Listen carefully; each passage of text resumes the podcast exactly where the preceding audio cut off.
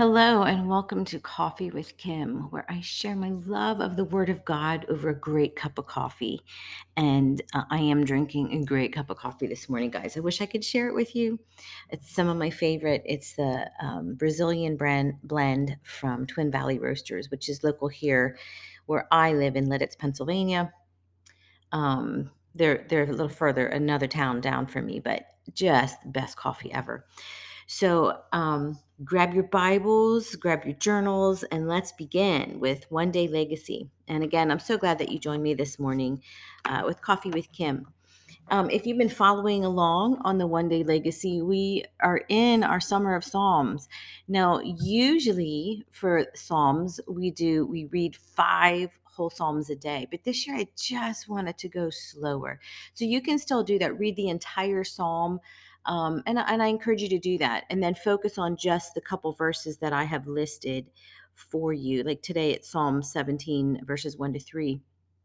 And so just kind of look um, at those and focus on those. And again, I'm, I'm doing this because Psalms is such a vital part of our lives. When we read those, like the laments and the the proclamations and the declarations, it's it's a it helps create such a powerful um, prayer language for us that you know that I spend a lot of time in the Psalms. It's my go-to. You know, Ephesians also my go-to prayer book, but Psalms is where I kind of hang out a lot, especially when I'm in the prayer room, um, because it's just a safe place to pray from.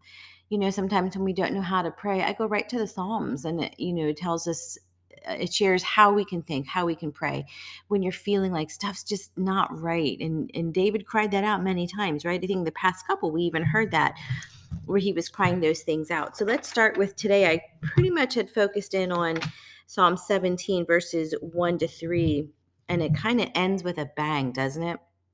So I'm reading from the Common Standard Bible today. Um, you can use the Passion Translation is really good for Psalms.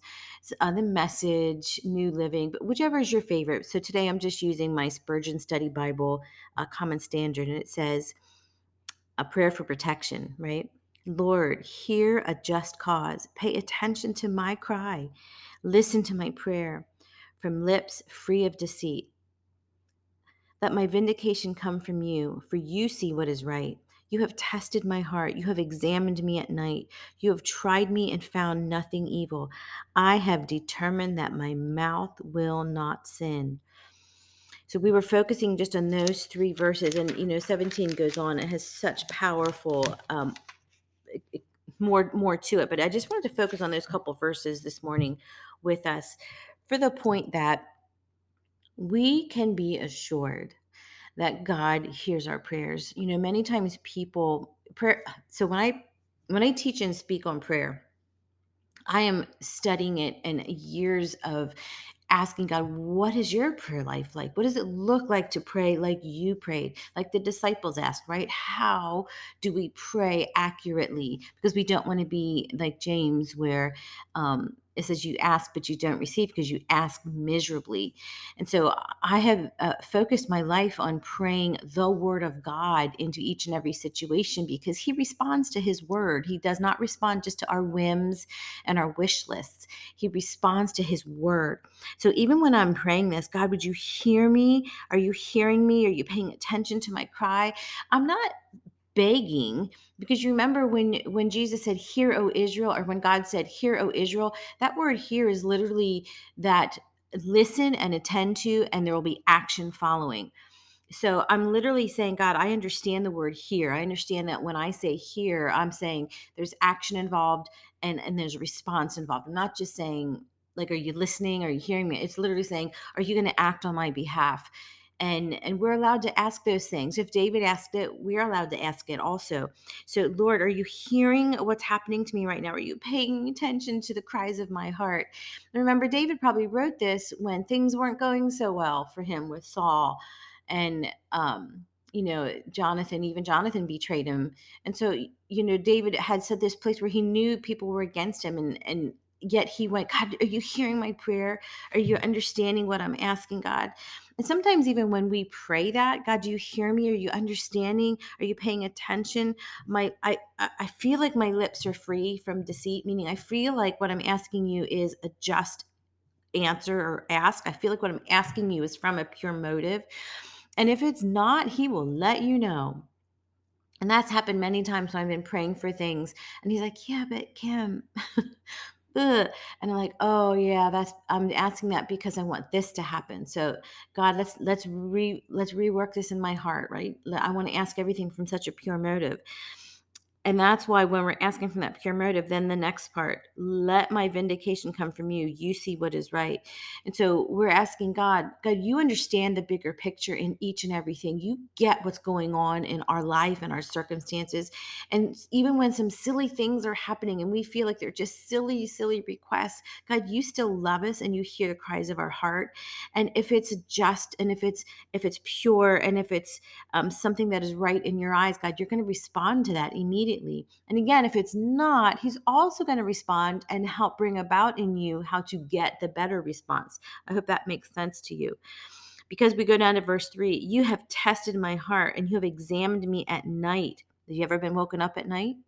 and wondering what is that about many times he can only get our attention at night because we're so busy scrolling through facebook and instagram during the day right and so at night when we have settled ourselves and are laying in bed all of a sudden you're awake, perhaps ask him, God, is there something in me that you need to work out?